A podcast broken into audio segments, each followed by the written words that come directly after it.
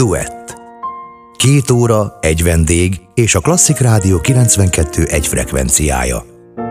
Minden vasárnap Bálint Edina beszélget a legérdekesebb emberekkel, akik a legkülönbözőbb területekről érkeznek. Színészek, művészek, elismert szakemberek mesélnek önöknek minden vasárnap délelőtt 10 órától, nem csak klasszikusokról. Ez a Klasszik Rádió 92.1, a duettet hallják. Szeretettel köszöntöm vendégemet, Sósági filmrendezőt, a Budapesti Nemzetközi Dokumentumfilmfesztivál alapító igazgatóját. Szervusz Ági! Szervusztok, szervusz Edina! Ebben az időszakban beszélgetünk általában, így a Dokumentumfilmfesztivál környékén, és én mindig megszoktam egy, egy rendkívül pörgős, lelkes, dinamikus sóságit, aki berobban a stúdióba.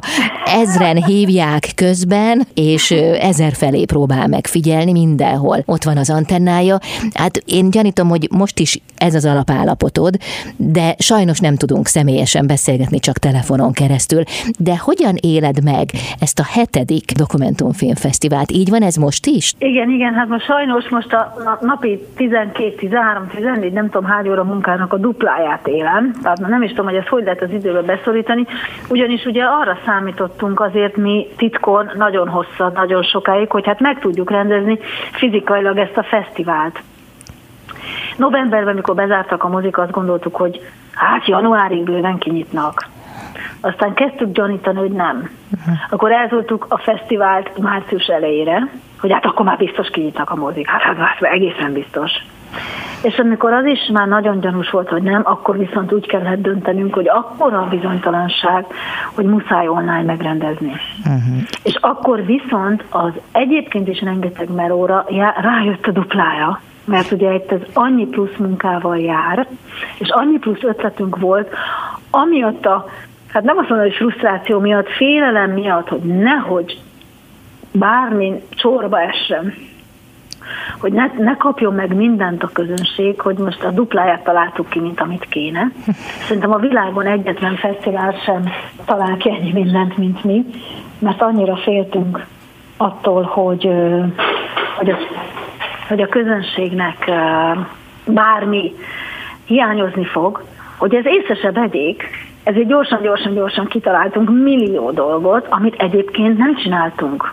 Tehát megsokszoroztuk még. Na mindegy, úgyhogy úgy, hogy, úgy, hogy nagyon-nagyon megpróbáltuk kiszolgálni a közönséget, hogy amit veszít, annál többet nyerjen. Na ez a lényeg. Ez meg munka. Hát ez az, ráadásul ez már a hetedik alkalom, és Igen. az idejének az a mottója, hogy az igazság művészete. Ez mire utal? Hát tudod, úgy, úgy történik ez, hogy minden évben van egy szlogenünk, mottónk, és minden évben van egy kreatív arcunk, vagy hogy okosabban, vagy szebben mondjam, van egy hősünk, egy plakátfiguránk, amelynek az ötlete onnan jött, valahogy, amikor sok-sok éve gondolkodtunk, hogy mi legyen a fesztiválnak a, az image vagy nem is tudom, hogy mondjam, kitaláltunk egy olyat, amit ismersz, hogy az Oscar szobozra hajazva, az Oscar arany szoborra, ugye ez a bizonyos figura a karddal. Mi minden évben találtunk egy figurát, amelyik kitalálunk valakit, aki egy hétköznapi ember, példesztára emelve, ugye, mint az Oscar szobor, uh-huh. aki persze, mint hétköznapi ember lehetne egy dokumentumfilm hőse, te is lehetnél, én is, bárki. Tehát a dokumentumfilmek ez a lényeg, egy bárki, igen, bármi igen. hétköznapi ember lehet a hőse. Na, egy, gondoltunk mindig egy évben egy hősre, ő áll a szobortalpazaton piedesztára emelve. Na ebben az évben, ha gondolod, mondok példákat, de ebben az évben a sajtónak egy képviselője, golyóálló press, azaz sajtó feliratú melvényben, ami főhősünk. Miért? Azért nem főhősünk, tehát a kreatív arc, a plakát arca a fesztiválnak. Miért? Csak mert egyszer Tarasz bácsi, egyszer egy pék, egyszer egy, egy gyönyörű lány, aki a lábát elvesztette egy balesetben, és sportol, és tovább él. Egyszer egy, egy top size, azaz 100 kiló felüli modell hölgy, aki egyébként a kollégánk, és hol jegyet árul, hol egy értelmiségi nő egyébként, aki hol jegyet árusít a fesztiválunkon, hol sofőr a fesztiválunkon, hol nem tudom, hol civil nagykövete egy filmnek, tehát nálunk mindenki mindenes, ez kézműves fesztivál, ez Magyarország. És hát akkor úgy elgondolkodtunk, hogy idén egy roma legyen, aki volt már, vagy egy top size modell legyen, vagy egy paraszbácsi legyen, vagy egy pék legyen, vagy egy takarítónő legyen, vagy egy gyerek gépfegyverrel legyen, ez mind volt. És akkor azt mondta a pár kolléga, nem is az én ötletem volt, hogy mi lenne egy presszmellényes sajtós idén. Épp ideje, hiszen a sajtó is hős, a sajtó, akiket annyi atrocitás ér a világban mindenfelé, akik az igazságért küzdenek, és ezt nagyon megszívják, vagy hogy kell ezt szépen mondani? Tehát, hogy nagyon-nagyon meg, megszenvedi a sajtó azt, hogy küzd az igazságért, hogy végzi a dolgát, így vagy úgy, de megszenvedi. Hát legyen egy sajtós példesztár emelve. Uh-huh, uh-huh. És akkor jött az, hogyha ezt elfogadtuk, hogy ez így legyen, akkor viszont a szlogen miért küzd a sajtós? Ugyanazért, mint amiért mi, az igazságért. Akkor az igazság szó már ott volt. És akkor viszont azt mondtuk, hogy mi különbözteti meg a sajtót tőlünk, dokumentumfilmesek, filmfesztiváltól, hogy hát mi a filmművészet eszközeivel dolgozunk, tehát ez egyfajta művészeti ág. Uh-huh. Nem csak igazság, hanem művészet is. Uh-huh. És akkor jött így ez a gondolat, hogy ebben az évben legyen a szlogenünk az igazság művészete, ugyanakkor én azt is mondom, hogy azért ma a Földön az igazság művészet. A szlogenünk az, hogy az igazság művészete, de az is lehetne a szlogenünk, hogy az igazság művészet. Mert manapság igazságot mondani a világ millió részén, amiről végül a fesztiválnak a reklámspotja, a kis ugye mozgóképes reklámspotja is szól, arról szól, hogy manapság az igazságot képviselni már művészet, azaz rohadt nehéz. Uh-huh. Ági, köszönöm szépen. Innen folytatjuk tovább a beszélgetést Sós Ági filmrendezővel, a Budapesti Nemzetközi Dokumentumfilmfesztivál alapító igazgatójával, hiszen a fesztivál március 1-én kezdődik, és ez már a hetedik. Mi pedig jövünk vissza. Ez a Klasszik Rádió 92.1 a duettet hallják a hamarosan kezdődő Budapesti Nemzetközi Dokumentumfilm Fesztiválról. Beszélgetünk Sósági filmrendezővel, aki a fesztivál alapító igazgatója. Az idei fesztivál mottója az, hogy az igazság művészete. Én nem tudtam, hogy a sajtóra gondoltatok, amikor ezt a szlogent kitaláltátok, és azt mondtad, hogy ezt igazán nem is tettétek közhírré. Tehát nem volt ez köztudott, még a sajtóanyagotok sem tartalmazza egyébként. Tehát ez titkos vagy ezzel is a figyelem felkeltés volt a célotok? Hogy nyilván az embert érdekli, hogy mi az, amitől az igazság művészete alcímmel látjátok el az idei fesztivált? Ez soha nem beszélik túl, az az igazság. Tehát az az igazság. Minden évnek van egy mottoja. Volt olyan év, amikor az volt a szlogenünk, hogy húsvér filmek.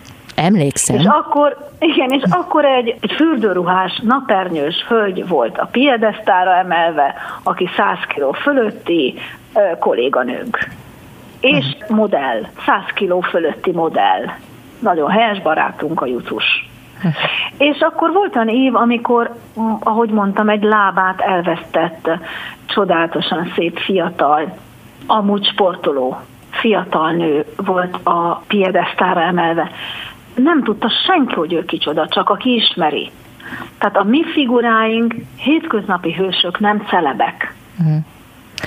A filmek nem celebekről szólnak, hanem rólunk emberekről. Így hát gondolunk egyet, hogy abban az évben ki legyen a figuránk. Tudod? Ez nincs agyon magyarázva. Tehát senki nem tudta, amikor egy paraszt bácsi ársóval volt a piedesztár emelve 2015-ben, akkor az senki nem tudta, hogy ő Balatonhenyén él, és egyébként biozöldséget árul, és egyébként a fesztivál igazgató sósági nála vásárol a nyáron.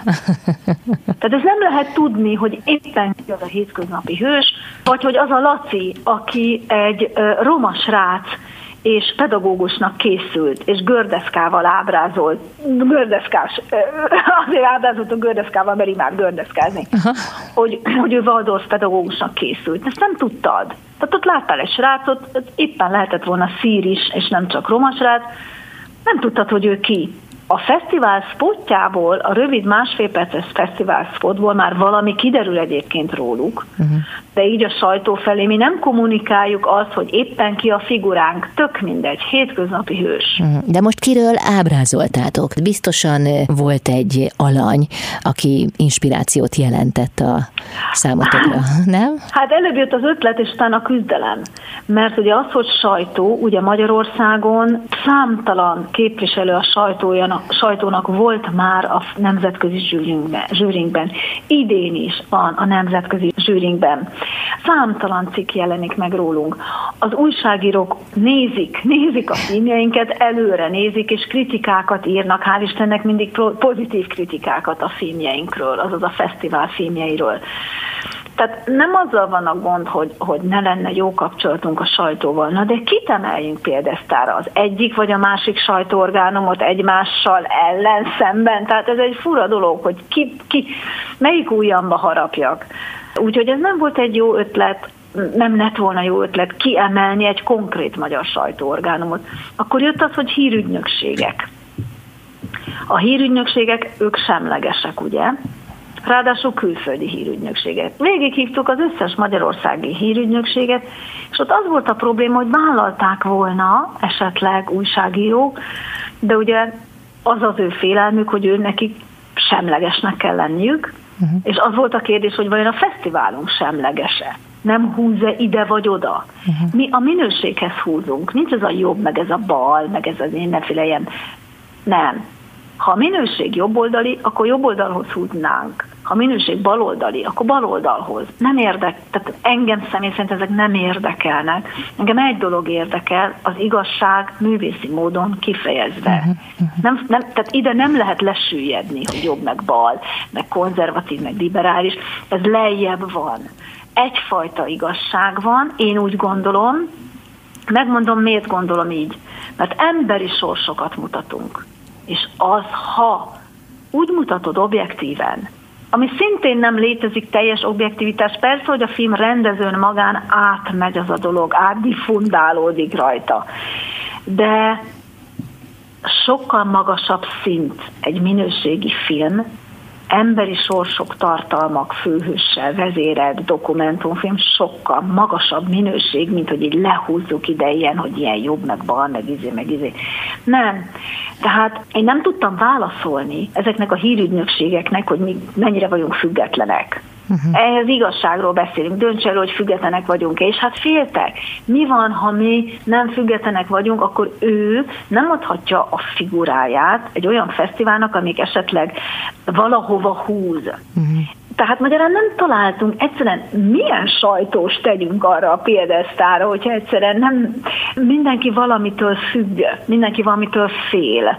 Joggal, tehát egy Reuters hírügynökség, egy CNN, egy AFP, stb. És ők, akkor? Ők nem állhatnak oda valahova. Aha. És akkor egyszer csak segített nekem, talán ezt kimondhatom, a Helsinki Bizottság, hát egy baráti kapcsolatok, mindenhova fordultunk, kutakodtunk, keresgéltünk, kéne egy sajtós, akit ki lehet tenni egy plakátra. Uh-huh. És akkor jött egy tip, hogy él itt Magyarországon egy kedves hölgy, aki valaha Afganisztánban volt fotóriporter, ahonnan el kellett meneküljön, és itt Magyarországon él évek óta, sok éve, és kebabot árul. És akkor azt mondtam, hogy akkor ez talán jó. Uh-huh. És akkor megkerestük ezt a hölgyet, és valóban itt él, és valóban fotóriporter volt, kisgyerekei vannak, és valóban kebabot árul, igen, ahogy mondtam, és vállalta. Hm. És ő a mi figuránk. Köszönöm valaha szépen. Afganisztánból elmenekült, valaha fotóriporter, aki most nagyon nem fotóriporter. Róla beszélünk mindjárt, róla is. Sósági filmrendezővel, a Budapesti Nemzetközi Dokumentumfilmfesztivál alapító igazgatójával itt a Duetben. Duett a Klasszik Rádió 92.1-en. Ez a Klasszik Rádió 92.1, a duettet hallják, Sósági filmrendező, a Budapesti Nemzetközi Dokumentumfilmfesztivál alapító igazgatója a vendégem. Ági, az előbb a mottótokat megmutató alakról beszélgettünk, aki egy élő ember, egy egykori afganisztáni fotóriporter, aki most itt Magyarországon, Budapesten kebabot árul. Az igazság művészete, ez az idei szlogen, és hát nyilván az ő sorsa is, bár sokat nem tudunk róla, nem is biztos, hogy fontos az ő háttér életét megismerni, de végül is a dokumentumfilmek is az igazságot kutatják. Azt hiszem, hogy egy dokumentumfilmes valóban csak azt tudja megmutatni, ami ott és akkor van, ami történik. Az a jellemző a dokumentumfilmekre, hogy a valós pillanatot mutatja meg, ami uh-huh. feltétlenül igaz is, nem? Tehát, hogy van egy ilyen összefüggés, és én ezt most így vélem látni, nem biztos, hogy igazam van. De teljesen igazad van, és ez olyannyira igaz, olyan minden porcikájába igaz, hogy amikor ö, tényleg nem találtuk hirtelen, hogy ki lehetne az a sajtós, a, aki vállalja is, és uh, mi is vállaljuk, hogy a fesztivál arca legyen, a fesztivál plakát figurája legyen, akkor volt, aki azt mondta nekem, hogy hát Ági, hát bárki lehet, hát mint egy ilyen színész, hát valaki fölvesz egy ilyen mellint, aztán ő az. Hát ilyen nincs. Tehát nem, lehet, de nem, nem, nem szoktuk eljátszani a fesztivál plakát arcát sem. Tehát ezek igazságok, úgy, hogy a dokumentumfilm, hát, hogy most én ráhúzzak valakire egy pressz golyóálló mellény, tehát de aki nem, aki nem sajtós. Hmm. Tehát nem, hát, nem, nem hazudhatok. Hát, ez ellene megy a dokumentumfilmeknek. Hát lehet, hogy senki nem jön rá, de hát én tudom. Igen. Tehát az igen. igazságról beszélünk, akkor hogy lehetne a plakát arcunk egy, egy mesterséges Valaki más. helyzet? Hát persze, hát lehetetlen. Igen, Úgyhogy igen. hát ez okozta a nehézséget, hogy valódi sajtós kellett találni. Aha, Legalábbis, aki legalább valaha sajtós volt. Aha, és vállalta. És hát igen, vállalta, pedig neki ez nem egyszerű szerintem. És hát persze boldog lenne, ha ő újra sajtófotós lehetne, hát olyan marhasok esélye nincs, hogy ott hagyja a soroksárülti Tesco kebabárusítását, ahol egyébként nincsen egy szabad napja se csak piros betűs ünnepeken, mert egyedül csinálja, két gyerek mellett, és mondom, a piros betűs ünnepeken van szabad napja. Na, uh-huh. nagyon egyszerű élete nincsen. Uh-huh. Ja. Uh-huh. A paraknáznak. Ági. hívják. Ági, ha már a dokumentumfilmek lényegénél tartunk, akkor egyébként a dokumentumfilmben szereplő embereket lehet instruálni? Tehát te megmondhatod nekik azt, hogy mit csináljanak, vagy hova menjenek, és ha ez történik, akkor ez már a hazugság határát súrolja, vagy pedig ez is az igazság szelete? Hát alapból nem, nem igazán szokás de azért a szakma meg az élet hoz olyan helyzeteket, hogy az ember kér valamit. Tehát volt olyan, hogy én amikor mondjuk, mivel azt mondtad, hogy filmrendező vagyok én magam, és hát ez igaz, volt olyan, hogy amikor a Szerelempatak című filmem csináltam. És én voltam éppen az operatőr is, bár, általá, bár a vége fele már, mikor már volt pénz a filmre, felmerhettem kérni profi operatőrt, a zseniális Lovasi Zolit, akkor igen, tehát akkor már volt operatőr, de volt, hogy én voltam, mondhatnám másfél éven át. És akkor ugye megy a két néni az utcán, én pedig követem kamerával. És akkor én nekem bizony futnom kell a kamerával, hogy én őket megelőzzem. Uh-huh. Hogy szemből fölvehessem, ne hátulról, ne oldalról, nem szemből. Eléjük kell futnom a mit tudom én hány kilós kamerával, és igen, sportosan és akkor mondjuk annyit mondasz, hogy Veronka néni, ne tessenek nagyon sietni, előre futok. Uh-huh. Igen, így instruálod. Uh-huh. Uh-huh. Tehát ez a dokumentumfilm. Vagy amikor végül volt operatőröm, a Lovasi Zoli, és akkor a, fesztivál, a fesztiválon már össze-vissza beszélek, már sem tudom, hogy fesztivál csárt vagy filmet. és a kettő sokszor amikor, egybe mosódik, nem? Hát nem teljesen azért, de hát ugye az életemben igen, hogy amikor a Feri bácsi a, feszti, a na látod, a film egyik főhőse borotválkozik, és már volt operatőr, akkor az operatőr hogy szép képeket vegyen, a Feri bácsinak a valódi borotválkozását, mert valóban szőr volt az és valóban borotválkozott, másrészt, hogy reggelenként az ember majd borotválkozik, és én tudtam, hogy borotválkozni fog, és azt is tudtam, hogy ezt szeretnénk felvenni, nem színész borotválkozott, hanem a 80 éves Feri bácsi. És akkor valamiért én ezt szerettem volna, hogy fölvegyük. Így kezdődik a nap, Feri bácsi borotválkozik. És akkor az operatőr, aki játékfilmekben is dolgozik, meg talán nálam bátrabb, megállított a borotválkozás közben. Tessék várni, várjon Feri bácsi egy kicsit. És amikor ötödször állította meg a Zoli a borotválkozást, akkor én már idegbajt kaptam. Mert hogy úristen, mit fog szólni Feri bácsi, hogy már ötödször állítjuk meg borotválkozás közben. Feri bácsi nem szólt semmit, konkrétan semmi baja nem volt azzal, hogy az Zoli szeretne szép képet venni, és ezért a borotválkozás, hogyha két perc alatt zajlik le, akkor kevesebb jó képet vesz fel, ha öt perc alatt zajlik le, akkor több jó képet vesz fel. Tehát így kvázi kicsit instruált a Feri bácsit, én idegbajt kaptam. A Zolival majdnem összevesztünk, azt mondta, menjek ki, ha hisztizek. menjek ki a rendező, ne hisztizeni. És Feri bácsinak ezzel kutya baja volt, mert Feri bácsi értette a szituációt, mert intelligens. És rengeteg helyzetben a szereplő segít, mert érti, mi van, és igen, lassabban borotválkozik. Na a dokumentumfilmbe kb. ezt képzeld el instruálásnak. Uh-huh. Vagy ha tudod, hogy valaki valakit fel akar hívni telefonon, akkor esetleg annyit mondasz, hogy megtenni, hogy akkor hívja fel telefonon, mikor te ott vagy. Ne előtte. Mert fontos. Uh-huh. Tehát így minimálisan beleavatkozhatsz az életbe a rendező, de soha nem meghamisítod a valóságot. Soha nem csapod be a nézőt. Soha nem kreálsz. Én nem szeretem a kreált szituációkat. Uh-huh. Tehát van olyan filmes, aki kreál szituációkat, én ezt nem szeretem személy szerint. Egy a lényeg, a nézőnek legyen hiteles, és legyen minden pillanata a filmnek valós, valamennyire muszáj picit rászervezned. Muszáj kicsit rászerveznem, de ettől még igaz, és mm. ettől még valós. Hát ez olyan, mintha az idei filmfesztivál mottoja az valahol a te árszpoétikád is lenne az igazságművészete, nem? Hát ebben igazad van, igen, hmm. igen, igen. De tudod, néha úgy segít a szereplő. Mesélhetek? Mindjárt. Jövünk vissza, jó? Zenélünk egy kicsit, és folytatjuk a beszélgetést Sósági filmrendezővel, a Budapesti Nemzetközi Dokumentumfilmfesztivál alapító igazgatójával itt a duettben. Ez a Klasszik Rádió 92.1 a duettet hallják, Sósági filmrendező, a Budapesti Nemzetközi Dokumentumfilm Fesztivál alapító igazgatója, a vendégem, akivel ott hagytuk abba, hogy Ági azt mondta, mesélhetek?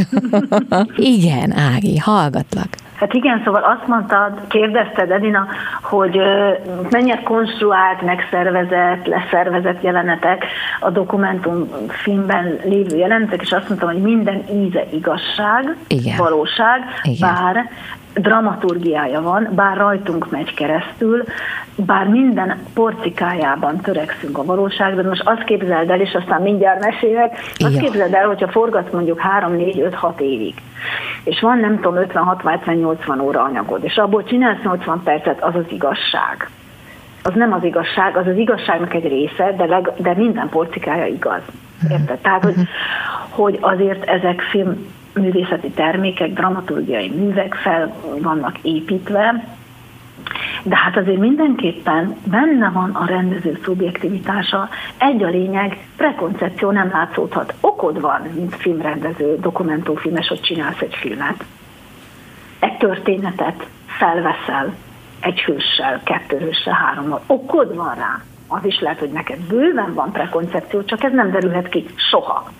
Mert nem te tukmálod rá nézőre a véleményed, hanem valamit láttatsz, katalizátor vagy, mutatod a valóságot, ami rajtad azért átfolyik, és a néző mondja le a következtetéseket.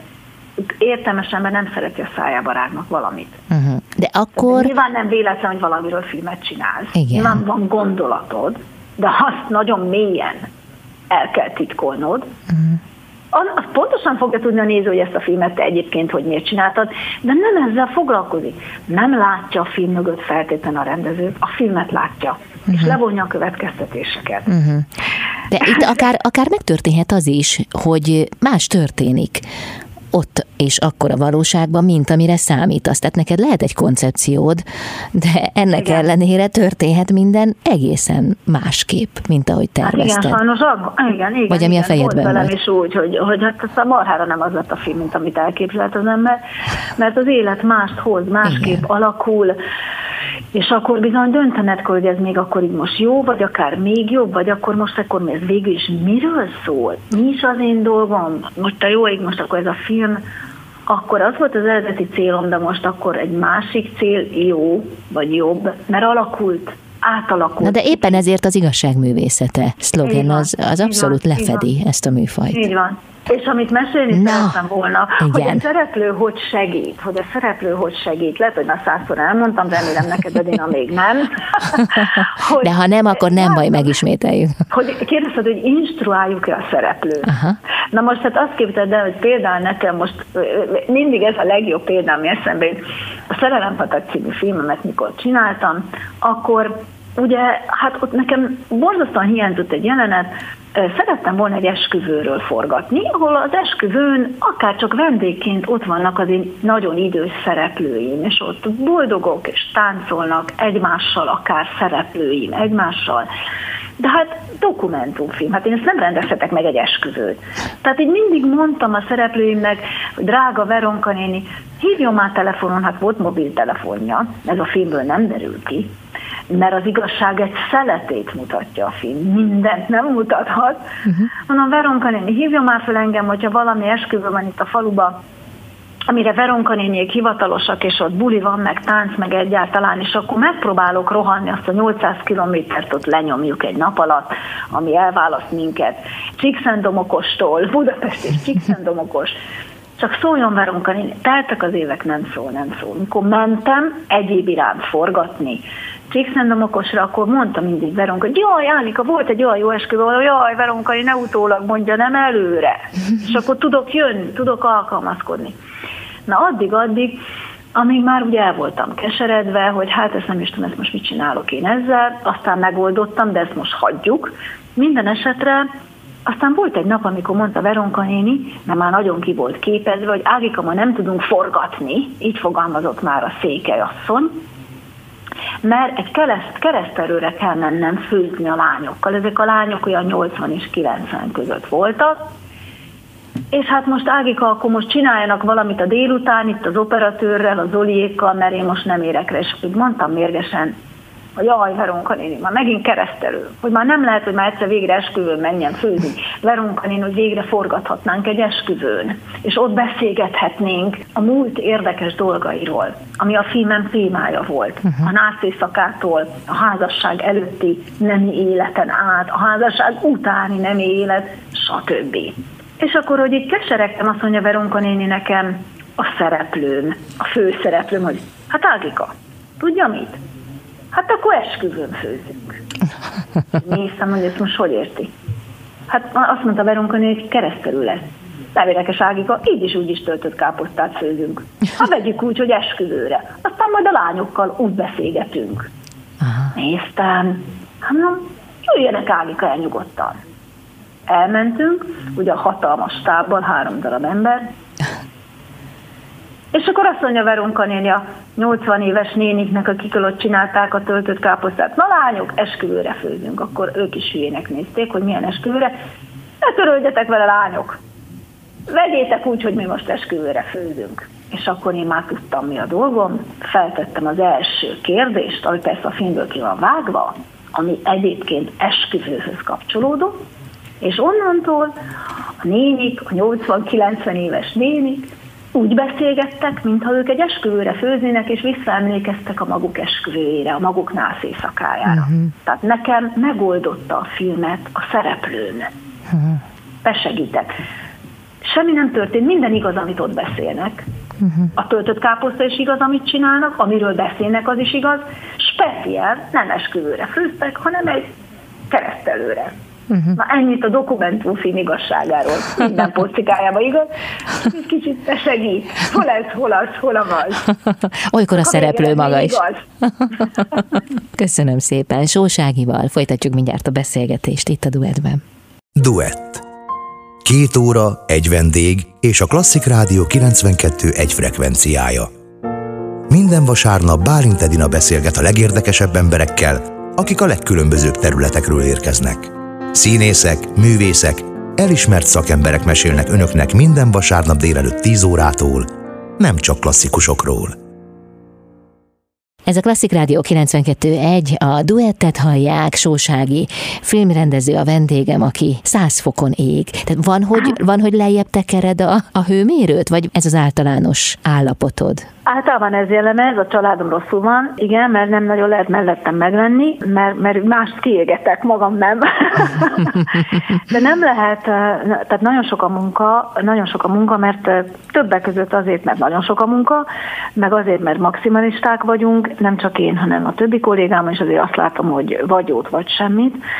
A munkával tudod a pénzhiányt is pótolni, kreativitással tudod a pénzhiányt pótolni, meg egyébként is az ötleteidet meg szeretnéd valósítani. Hát egyszerűen nem, nem lehet, tehát minőséget, nem, én nem tudom, hogy valaki minőséget tud-e végezni ilyen lazán, én azt nem tudom elképzelni. Úgyhogy nagyon kell dolgozni, és most, hogy online lett a fesztivál, és mellette egy stúdiót építünk, egy héten át gyakorlatilag egy tévéstúdiót képzelj el, ahonnan száz beszélgetést sugárzunk, a nullából felépíteni pár hét alatt egy egyhetes stúdiót, hát az elképesztő munka. Uh-huh. Viszont nem tudsz megalkudni, tehát most ezt tényleg ezt tudom mondani, hogy vagy jót, vagy semmit. Uh-huh. És tényleg az van, hogy az lebeg a szemed előtt, hogy mi az, amit a közönségnek tudsz adni, úgyhogy pótolod azt a hiányt, amit a, a fizikai fesztivál hiánya okoz, muszáj többet rálapátolnod, hogy ne hiányt érezzen a néző, hanem hogy még többet kap. Tehát ez, ezért kell nagy lángon égni. Egyébként nem is baj, mert ha az ember kicsit leül és kezd el lustulni, az, az nem jó. Tehát muszáj. Miért muszáj akkor mi történik, ha leül az ember egy kicsit? Fe, fele annyit tudsz elérni. Tehát én észreveszem azt, hogy amikor van egy nyugodtabb időszakom, akkor egy nap alatt fel annyit végzek el. Uh-huh. Uh-huh. És az néha nem baj, hogy az ember nem ezerrel dolgozik, vagy kicsit jobban pihen, az nem feltétlenül baj, de de akkor, akkor, akkor fele harmadát tudod elvégezni. Éppen most a mai napon itt volt nálam Piringer Patricia, aki ennek a bizonyos fesztivál stúdiónak a legtöbb napját, mint műsorvezető, mint profi műsorvezető kézben fogja tartani beszélgetéseket fog, az összekötőket, háziasszony is lesz, és, és riporter is lesz, és egyáltalán. És akkor én mondtam itt a Patriciának a mai napon, hogy hát egy, egy tíz órás munkanapján, ami lesz, ahol végig figyelemmel kell lenni, koncentrálnia, előre meg kell nézni a filmeket, és, és beszélgetni a legkülönbözőbb emberekkel, az Erdély Zsolt boxvilágbajnoktól, a, a Kriston Andrea intim torna kitalálóján keresztül, a TASZ igazgatójága Szabó Mátétól, tehát millió dologról kell beszélgetnie majd, hát ilyen szüneteket gondolok beiktatni, ahol mások beszélgetnek, nem ő, és ő pihen. Uh-huh, és uh-huh. akkor erre azt mondta nekem a Patricia, hogy de Ági, nem jó, ha lemegy az adrenalin. Uh-huh. Akkor leülök. Uh-huh. Akkor leülök, és akkor nem vagyok olyan jó. Uh-huh. Uh-huh. És ez is nagyon érdekes, hogy igen, hogy, hogy feltuningolod magad, és akkor csinálod, és égsz, és akkor alszol egyet éjszaka, vagy hogyha van egy kicsi időt tudsz szakítani, elmész egy nagyot kirándulni, de kirándulni se tudok picit. Tehát mondjuk, amikor mondja a férjem, hogy miért kell 8 órát kirándulni, mert nem kirándulok egyet. Most akkor vagy kirándulok, vagy nem. Én nem vagyok ezen meglepve, amit most mondtál. hogy te a kirándulást is így éled meg. Hát miért lenne másképp? Hát Igen, valószínűleg minden, az életed minden területét ez jellemzi, nem? Igen, mert tudod, ha elmész kirándulni, akkor az olyan jó, hogy meg tudod hódítani a tájat.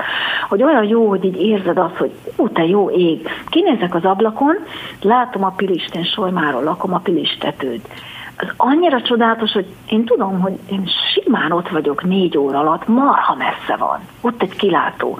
És az annyira jó érzés, hogy én oda simán elmegyek négy óra alatt, és ha van kedvem visszajövök, ha nem, akkor értem mennek kocsival, vagy bánom is én, de hogy a lényeg az, hogy azt érzed, hogy ezt, ezt simán megcsinálod, és az egy jó érzés, hogy hogy, hogy erre képes vagy. Uh-huh. Olyan szép a csodálatos időben, ha a hó, ha az a szép, ha jég, az a szép, ha süz a nap, az a szép, az eső azért annyira nem jó. Múltkor eltévedtem a pilisben, röhögött az egész család, ki az a hülye, aki eltéved, akkor kivételesen egyedül mentem. Mindegy, tehát vannak ilyen kalandok, uh-huh. de hogy az, az nagyon jó, hogy, hogy, hogy, hogy meg tudsz valamit tenni, hogy le tudsz futni egy távot, hogy tudsz egy nagy kört kirándulni, hogy így képes vagy dolgokra. E, ilyen a fesztivál is, uh-huh. képes vagy. Nehéz körülmények között, nagyon kevés pénzből világszínvonalat csinálni, ez egy jó érzés, és e- ettől, ettől vibrálsz, mert, mert, mert ez így tölt, folyamatosan, mint egy akku, uh-huh. akkumulátor. De ahogy hallgatlak téged, az erdőben például elengeded a körülményeket, mindegy, hogy esik az eső, vagy fúj a szél, a dokumentumfilm készítésnél is, valahol ez is jellemez téged, hiszen te a valóságot mutatod meg, hát a szerelempataknál is így volt, tehát ott sem te döntötted el, hogy, hogy konkrétan mi történjen, vagy mit mondjanak az mhm. idős emberek a, a legintimebb szerelmi élményeikről. Tehát ott azt, azt nem te döntötted el, hanem azt ők mondták. Tehát, hogy miközben azt mondod, hogy maximalista vagy, közben olyan érdekes, mert ott van benned ez az elengedettség is, vagy az, hogy, hogy beengeded a spontán megvalósuló élményeket. Igen, hát az érdekes, hogy, hogy én úgy túlpörgök sokszor, meg nagyon sokat beszélek, és akkor ezt nehéz egyeseknek hallgatni, és akkor van, amikor nagyon elhallgat elhallgatsz az erdőbe, vagy elhallgatsz, mikor forgatsz, és az emberekre oda kell figyelni, és akkor ők mesélnek, és akkor nagyon tudok hallgatni. Uh-huh. Egy-egy pici kérdéssel alá segíteni, és csak hallgatni, hallgatni, hallgatni. Amikor persze olyan dolgokról kezdenek beszélgetni, ami nagyon civil, vagy beszélni, és nem való egy film, akkor kikapcsolom a kamerát, és veszik, Uh-huh. Akkor persze, amikor éppen mondanak egy jót, éppen ki Akkor épp ki van kapcsolva. akkor azt káromkodok, hogy erre majd vissza kell térni három hónap múlva, amikor újra Csíkszentomokoson járok, mert most uh-huh. nem kérdeztetek vissza. Uh-huh. Na mindegy, tehát hát igen, meg is kell tudni nagyon hallgatni az embereket, és nem is, én nem interjúkat csinálok általában a dokumentumfilmnél, a történéseket mi mutatjuk, nagyon ritka az, hogy ki beszél a képből a szereplő, néha bizonyos filmeknél muszáj, mert soha ki nem mondaná, ha te nem szeded ki belőle azt a pár gondolatot, érzést. Tehát van, hogy hogy nincs kinek elmondja, tehát nem tudod felvenni, uh-huh. csak ha úgymond neked mondja, feléd uh-huh. fordul, de közben a néző nem érzékel, hogy te ott vagy. Tehát hányszor hallottam én már közönségtől, bármilyen zseniális dokumentumfilmnél, hogy nem hiszik, hogy ott a kamera. Hogy van ott a kamera egy ember életébe? Hmm. Hát minden film most is a fesztiválon, elő, előző fesztiváljainkor is, hány néző jött már oda hozzám, hogy ezt nem érti. Nem, nem érti, hogy ezt hogy, hogy vettétek ezt fel? Hát ez hogy Mikor? Hol volt igen. a kamera? Há, igen. De hát ez a mind arra utal, hogy óriási mértékű intimitást és közelséget bír el az alkotók és szereplők kapcsolata, amit hát valahogy meg kell teremteni. De hogyan? Hát egy óriási bizalmi szinte szeretett baráti viszony az, ami létrejön a film dokumentumfilm készítő, ennek a fajta dokumentumfilmnek a készítője és a szereplők között. Tehát mi nem a hangyákról csinálunk filmet, tehát lehet, hogy a hangyák is bizalmukba fogadnának, de az ugye tudományos ismeretterjesztő film vagy amikor mennek ezek a tömegével ezek a filmek, a második világháború, meg Hitler, meg archívok, hát ott Hitler nem kellett, hogy a bizalmába fogadja a filmkészítőt.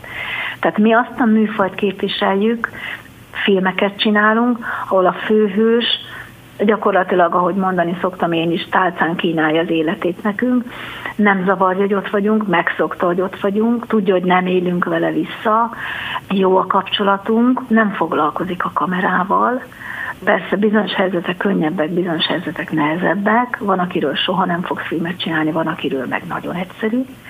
Nyilván nagyon-nagyon más minden egyes típusú film, illetve szereplő, de az biztos, hogy ők tudják, hogy bízhatnak bennünk. Nem élünk vissza a sorsukkal, uh-huh. hanem a sorsukat tanulságul kínáljuk. Uh-huh. Tehát ők emblematikus figurák. Az egy dolog, hogy úgy hívják, hogy Pista bácsi, vagy Juliska, tök mindegy. A lényeg, hogy az ő sorsa valamilyen módon minket épít, nézőket. Uh-huh.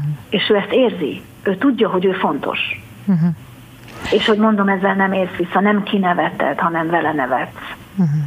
Szóval ez, ez nagyon fontos, hogy érezzék a bizalmat és a jó viszonyt. Uh-huh. Nem lehet másképp ilyen filmet csinálni, csak uh-huh. nagyon ha akkor abba kell adni a forgatást, hogyha nincs jó viszony. Uh-huh. Köszönöm szépen. Sósági filmrendező a vendégem, a Budapesti Nemzetközi Dokumentumfilmfesztivál alapító igazgatója itt a duetben. Ez a duett Sósági filmrendező a vendégem, a Budapesti Nemzetközi Dokumentumfilmfesztivál alapító igazgatója.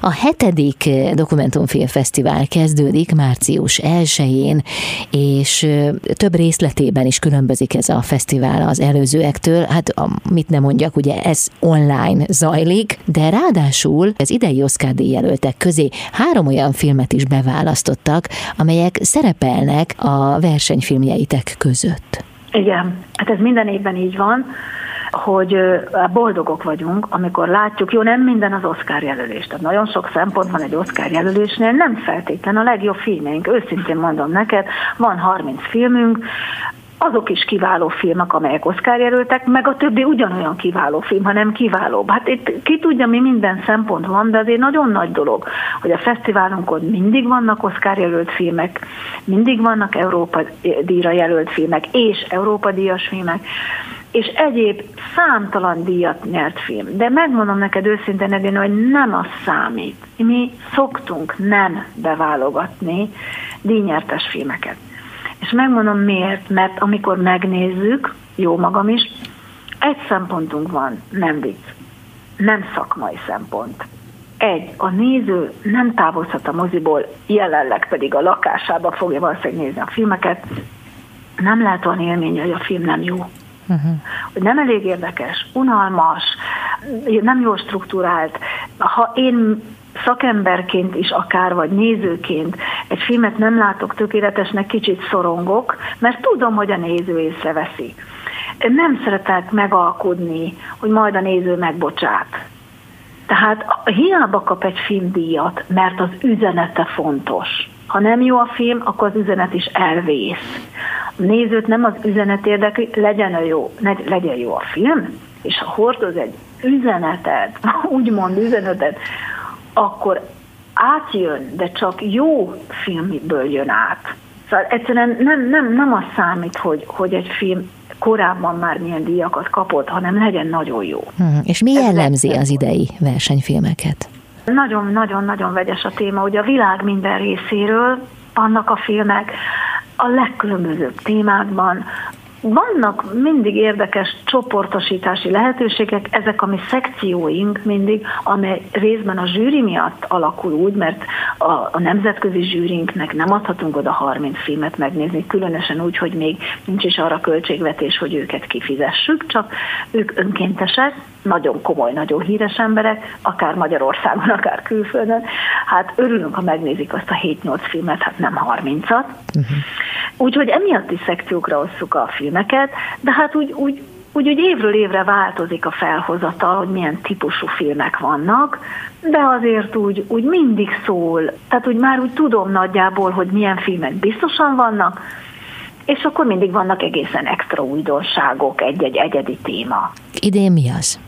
Hát most idén egyébként furcsa mód, már kacérkodtam én a gondolattal évek óta, hogy nagyon határozottan kimondjuk, hogy miről szól a világ, nem a filmek, mert a filmek a világot képezik le. Uh-huh. És végül, hát most úgy néznek ki a szekciók elnevezései, hogy a szeretet birodalma, a gonosz birodalma, a remény birodalma, és a megbocsátás birodalma, és hát ugyanez angolul is. Uh-huh. És itt az igazi újítás az az, hogy kimondtuk azt, hogy a gonosz birodalma mert évek óta az ember, hogy nézi ezeket a filmeket, és vannak csodálatos, meg bájos, meg kedves, meg, meg szívszorító, meg édes filmek is, de hogy az az érzés, amikor nézed, tudod ezeket a filmeket, rengeteget, hogy végül 30-at kiválasz, nagyon azt érzed, hogy oly, oly komolyan jelen van a gonoszság bennünk, emberekben, hogy most ezt megneveztük. Uh-huh és akkor ebbe a szekcióba beraktunk bizony hét filmet, amelyet, ha megnézel, azt mondod, hogy igen, hát szembe kell nézni azzal, hogy a gonosz jelen van. De amikor a hát gonosz nagyon. jelen van, akkor nincs jelen a jó is. De, Mert mindig ott van a másik oldal, az opozíció. Ott a másik szekciónk is, uh-huh. a mhm. szeretet birodalma. De ki kell mondani a gonosz. Tehát ezt azt mondtuk most, legalábbis én maximálisan, hogy, hogy, hogy, hogy akkor most mondjuk ki ezt a szót mondjuk ezt a szót, hogy itt van velünk, szembe jön az utcán, vagy bennünk bennünk van. mert elképesztő, mivel találkozol a világban. Ilyen mélységes gonoszsággal. Úgyhogy azért bizony-bizony, mikor így nézed ezeket a filmeket, akkor néha azért sajnos szégyen lesz, hogy embernek születtél. Uh-huh. Hát néha meg boldog vagy. Igen. Ági, köszönöm szépen. Jövünk vissza Sósági filmrendezővel, a Budapesti Nemzetközi Dokumentumfilmfesztivál alapító igazgatójával. A fesztivál egyébként hétfőn kezdődik majd. Duett a Klasszik Rádió 92.1-en. Ez a Klasszik Rádió 92.1 a duettet hallják. Március 1-én kezdődik a hetedik Budapesti Nemzetközi Dokumentumfilm Fesztivál. A fesztivál alapító igazgatójával, Sóságival beszélgetek. Ági, az előbb elmondtad a négy szekciót, a gonosz birodalmáról már ejtettünk néhány szót, de hát közben azért a jó mégiscsak túlsúlyban van, hiszen megjelenik a remény, a szeretet, és melyik volt? A megbocsátás, a megbocsátás. Igen, szekciója igen. is. Igen. De Miért a Nem vagyok egyedül című örmény amerikai filmet választottátok a fesztivál nyitó filmjének? Milyen ez a film? Hát ez egy hatalmas élmény volt személyesen nekem is ez a film, mert úgy képzeld el, hogy ugye hát millió filmet nézek én is, amikor beválogatjuk a, a fesztivál versenyébe, és hát én nem nagyon olvasok előre. A kollégám Manuel Contreras, aki a fő szelektor első számú segítője a fesztiválnak abban, hogy milyen filmek kerülnek a kezünkbe egyáltalán, meg be, bekér filmeket, screenereket, nézi a világ palettáját, versenyeket, fesztiválokat, és akkor bekér filmeket, nézzük. És hát sokszor úgy ülök ne minden éjszakán, körülbelül úgy hónapokon át, megnézek egy-egy filmet, tehát fogalmam sincs, mit fogok nézni. Uh-huh. Csak küldi nekem Manuel, hogy ezt, ezt maximálisan a figyelmembe ajánlja.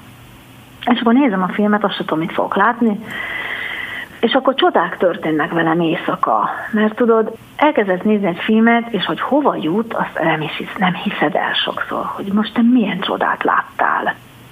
És hát ez egy ilyen csoda ez a film, azt képzeld el, Örményországban játszódik, és hát elindul egy férfi, képzel mondjuk egy ilyen szakállas tanárembert, aki, aki olyan elégedetlen a rezsimmel, a politikával, még diktatúra is, meg még korrupt is, és akkor ő egy, mint egy ilyen ellenzéki figura, így elindul, és az a terve, hogy elindul a maga hátizsákjával, bejárja az országot, és akkor embereket gyűjt maga mellé. Tudod, mint a, mint a népmesében uh-huh. a leg, legfiatalabb királyfi. Uh-huh mese.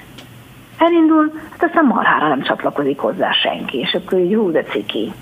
És akkor így megy ez az ember, megy ez az ember, azt tudod, hogy hívják. Hát csak úgy nézed a filmet. És akkor egyszer csak egyre többen csatlakoznak hozzá. És akkor egyre inkább belelátsz ilyen-olyan felvételekből a hatalomnak is a tevékenységében, a diktatúra tevékenységében, lépéseiben, a korrupcióban. És ez az ember megy, és megy, és megy, és akkor csatlakoznak hozzá, de hát úgy végig mindig kevesen vannak. És a film végére Edina egy országban kint az utcán. Hm. És nem hiszed el, hogy ilyen megtörténhet. Hm. És, és ez igaz. És ez igaz, és ma ez az ember annak az országnak a miniszterelnöke. Te ezt elhiszed, amit most mondtam? Hát nagyon furcsa. hát ezt nem hittem el. Aha. És akkor, mikor vége volt éjjel kettőkor, megnéztem ezt a filmet, akkor felrohantam a Wikipédiára, meg ahova csak tudtam, elkezdtem cikkeket olvasni ott éjjel. És mondom, hát ez nem, micsoda? Hát ezt nem tudtam, hát én, én egyszerűen nem vagyok ennyire képben, nem vagyok ennyire jól informált, olvasott, művelt, így a, nem vagyok ilyen up-to-date a hírek világában. Hát én nem tudtam pontosan, mi van Örményországban, hát meg tudtam Hát Ági, ezzel szóval... sokan vannak így. ne, nem tudjuk, hogy mi van éppen Örményországban.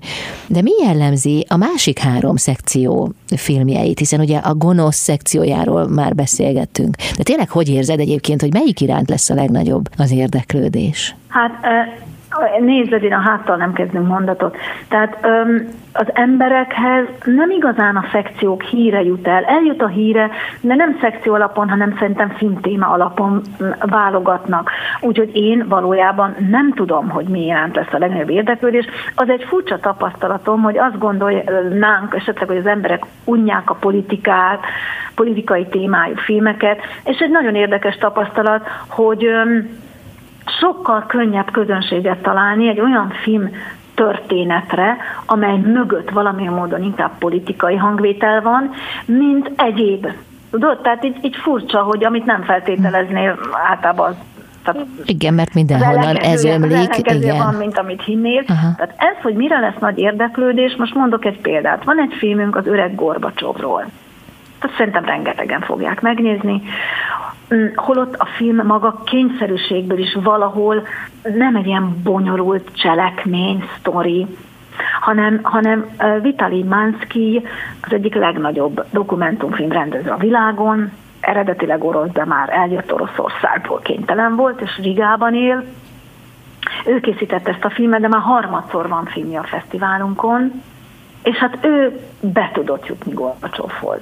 Aki nagyon öreg, beteg, és most készült róla egy film, amelyben mesél és beszél és él, és látjuk és mozog, és valahol szívszorító. Szívszorító az, hogy mit azt gondoljuk, hogy ő ugye nem akármit alkotott, nem akármennyire megváltoztatta a történelm kerekét, és mégis a filmből egyértelműen a beszélgetés, a rendezővel való beszélgetésből kiderül, hogy hát a saját népének ő azért nem feltétlen kedvence, hogy őt nem feltétlen tisztelik és szeretik. Uh-huh. Tehát, hogy az élete esetleg egy kudarc, pedig mi, ugye, mi mennyire nem ezt gondoljuk. Uh-huh. Tehát itt is hiába egy hatalmas történelmi személyiségről szól a film, akkor is az emberről szól, egy öreg emberről. Hogy él ez az öreg ember, és hogy érez? Ági, az, hogy úgy érzed, hogy a politikai témájú filmek iránt nagy az érdeklődés, az a jelen helyzet miatt van, ami a, a világban tapasztalható, vagy pedig én arra gondoltam, hogy a dokumentumfilmek iránt általában azok az emberek érdeklődnek, akik egyébként képben vannak azzal, hogy mi zajlik a világban, és alapvető kíváncsiság fűti őket. Meg akarják fejteni, mi miért történik talán könnyebb eladni egy olyan filmet, aminek a hátterében valamilyen módon politikai téma van, mert ugye az, az, az, arról az emberek tudnak. Ha én azt mondom, hogy egy filmünk, egy csodálatos filmünk, egy anorexiás fotóművész lányról szól, ami egy zseniális norvég film, ezt tudnék hosszan beszélni, hogy miért zseniális, nehezebben magyarázod el, vagy egy maratoni futóról, zseniális film, végre meg tudod, miért feketék nyerik a maratoni bajnokságokat, vagy egy százezer nyugdíjas, aki Floridában egy paradicsom, egy nyugdíjas paradicsomban él, nehezenben adod el esetleg ezeket a témákat. A politika könnyebben eladható, de ha a közönségünk megnézi az összes többi filmünket, akkor lehet, hogy érdekesebbnek, jobbnak találja végül. Csak minden filmünket témánként kell eladni, mi témánként célcsoportokat keresünk, nekünk minden filmünknek van egy civil, egy tiszteletbeli civil nagykövete, téma alapján választva, ami egy csoda. Uh-huh. Úgyhogy én csak annyit szerettem volna mondani, hogy az emberek hamarabb lecsapnak egy politikai témára, mert azt esetleg érti, rögtön veszi alapot, uh-huh. mint egy olyan filmre, amely egy autistáról szól, vagy egy boxolóról szól, vagy soroltam. Uh-huh. Hát ez csak, vagy egy sziklamászóról, vagy egy serpa családról. Könnyebben belehelyezkedik valaki, hogy ja, Gorbacsov, hát az Tom kicsoda. Uh-huh. Köszönöm szépen. Vagy, na. Sósági filmrendezővel folytatjuk mindjárt a beszélgetést. Március 1-én, rögtön a tavasz első napján kezdődik a Budapesti Nemzetközi Dokumentumfilmfesztivál, melynek igazgató alapítója Sós Ági, filmrendező Ágival beszélgetek lassan két órája itt a duetben. De arról még mindig nem volt szó, hogy nagyjából mi jellemzi az idei felhozatalt. Biztos vérzik a szívet, hogyha most kihagysz néhány filmet, pedig ez szükségszerűen nem lehet mindent elmondani. Hát ráadásul a filmet nézni kell alapvetően mégis, nem beszélni róla. De mégis arra kérlek, Ági, ennek ellenére, hogy azért avas be néhány film világába minket. Igyekszem, tényleg nagyon nehéz, mert, mert, mert 30 filmről nem tudok beszélni. Mondok egy olyan filmet például, ami rettentő fontos, olyannyira fontos, hogy a fesztiválunk a magyarországi forgalmazási jogát is ennek a filmnek megvette, nem csak a fesztivál alatt, hanem utána is vetíti. Reményem szerint az összes általános iskolába és gimnáziumba is. Két verziója van a filmnek, egy úgynevezett felnőtt verzió, amit én 18-as karikával illetnék, és van egy oktatási verzió, amit 12 éven felülieknek ajánlott Ez a film a kislányok online térben történő abuzálásáról szól. Ezt úgy kell elképzelni, hogy ugye van egy dolog, ami zajlik a világban, és amiről nem nagyon tudunk, én sem nem foglalkoztam ezzel, és a gyerekem sem 12 éves már, hanem jóval több. A lényeg az, hogy cserendező vitkrúság gondolt egyet, felépítettek egy stúdiót, na például ez úgy dokumentumfilm, hogy azért felépítettek egy stúdiót, kerestek három 18. életévét betöltött fiatal színésznő tanoncot, három tündérkisnőt, akik nagyon fiatalnak néznek ki, és 12-13 évesnek néznek ki némi szakmai segítséggel valóban, felépítenek három kislányszobát, ezek a kislányok belépnek ebbe a szobába, egyébként a saját otthoni tárgyaikkal vannak ezek a szobák feldíszítve, leülnek az laptop elé, belépnek chat szobákban az interneten, és mint a hiénák pillanatokon belül 15-20 felnőtt férfi zúdul rájuk fejenként. A kislányok megkérdezik, hogy nem gondol 12 évesek, és innentől tényleg elszabadul a pokol. Tehát amit a férfiak mutatnak, küldenek, kérnek ezek a lányok, ezek a kislányoktól, ez, ez tényleg szörnyű. Azt gondolom, hogy az a csodálatos, hogy elkészült egy oktatási verziónak is ennek a nagyon kemény filmnek, tehát azért ezt én is végig remektem ezt a filmet, pedig nem 12 éves vagyok. Erről De olvastam. zseniális, igen, Uh-huh. Lehet Igen, igen, erről olvastam, és pont, pont ezt, amit mondtál, hogy rendkívül megrázó film, és hogy csak az nézze meg, aki úgy érzi, hogy felkészült rá. Hát attól függ, mert mondom, a filmnek van egy 18 éven uh-huh. felüli verziója. Én úgy gondolom, hát nem így kapjuk, de ezt mondjuk rátesszük. De ugye kontraproduktív, ugyanis akiket óvni kellettől 12 évesek, tehát akkor nekik nem lehetne megmutatni ugye ezt a filmet, mert tényleg nem lehet. És akkor ezt, mivel nem hülye, hanem zseniális rendező, a cserendező vitkúság, kitalálták, hogy megcsinálják egy oktatási verzióját, ami szintén kemény, de nem baj, pont annyira kemény, amennyire kell. Az biztos, hogy az a kislány, aki Csehországban, Ausztriában, Németországban ez a film már végigjárja az iskolákat, megnézi, na az, akkor nincs az már, hogy a mamának nem hiszek, a tanárények nem hiszek, a saját személynek fog hinni az a fiatal lány, aki esetleg nem lesz majd öngyilkos. Mert mondjuk jobb, ha nem lesz egy kislány öngyilkos, aki fölmegy egy ilyen csetszobára, egy felnőtt férfi valamire ráveszi, például, hogy készítsen magáról egy képet, és aztán az a férfi megzsarolja. Uh-huh. És a kislány az öngyilkosságba menekül. Vagy olyan traumákat szerez hold. Én nem gondoltam volna, hogy ez zajlik a neten, a saját szemeddel látod, mi történik. A férfiaknak az arca el van torzítva, ettől még ijesztőbbek, tehát nem felismerhetőek. Ezzel szemben Csehországban millió per indult a film után. Mm. Tehát azért mindent ne lehessen már. Mm. És a kislányok elmondják, hogy nem baj, hogy 12 éves vagyok, nem. Nem. Mm. Nem.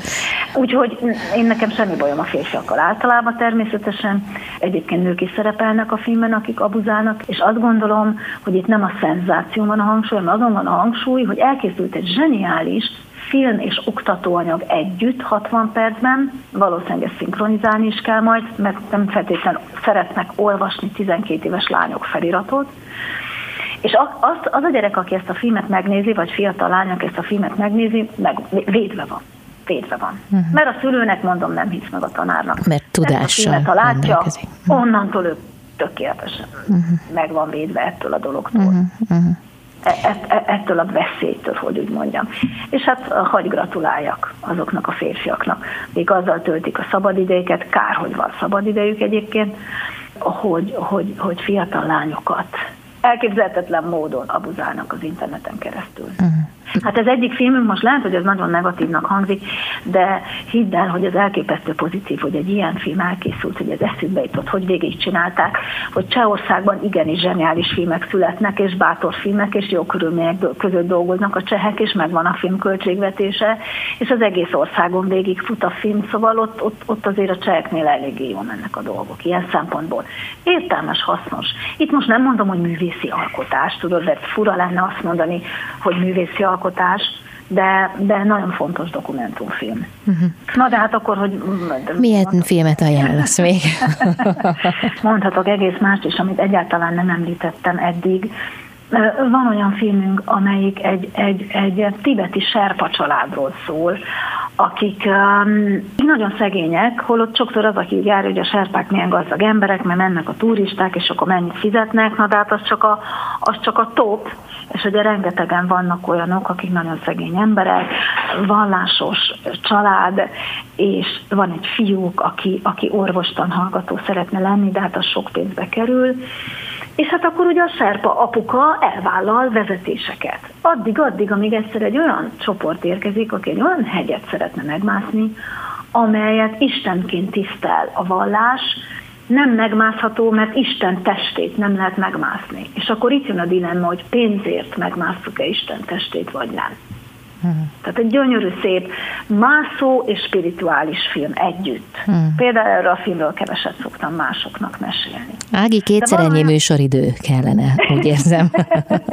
igen, igen, igen. Van olyan filmünk, amely Amerikában játszódik, és nagyon megérted a jelenlegi amerikai politikai helyzetet, a rendőrök visszaéléseit, hogy milyen um, élethelyzet az, amelyben a jelen politikai események zajlanak tizen nem tudom hány évig forgatott film. Úgy képzeld el, hogy indul két tündérhelyes fekete gyerek, akik boxolók. Ha jól emlékszem, én nem tudom, már hónapok ezelőtt láttam. És, és a két kisrác egymás ellenfelei. Mind a kettőnek az apja, hát nagyjából az apja az edzője. A közeg nagyon nehéz közeg, rengeteg a drogdíler, a drogos, a, a lecsúszott, a stb. Rengeteg a környezetükben a gyilkosság, napi gyilkosságok, ugye szabad fegyverhasználat, stb. Nem rendőről embereket, hanem ember-ember. Uh-huh. És akkor ebben a közegben az egyik kisrác, amikor kamasz lesz, akkor drogdíler lesz. Lecsukják. Amerikai börtön. Ezt mind látod a filmben. Mm. És akkor a film tétje az, hogy ez a fiatal ember valaha még boxoló lehet-e. Valaha még a régi barátjával együtt lehet a ringben.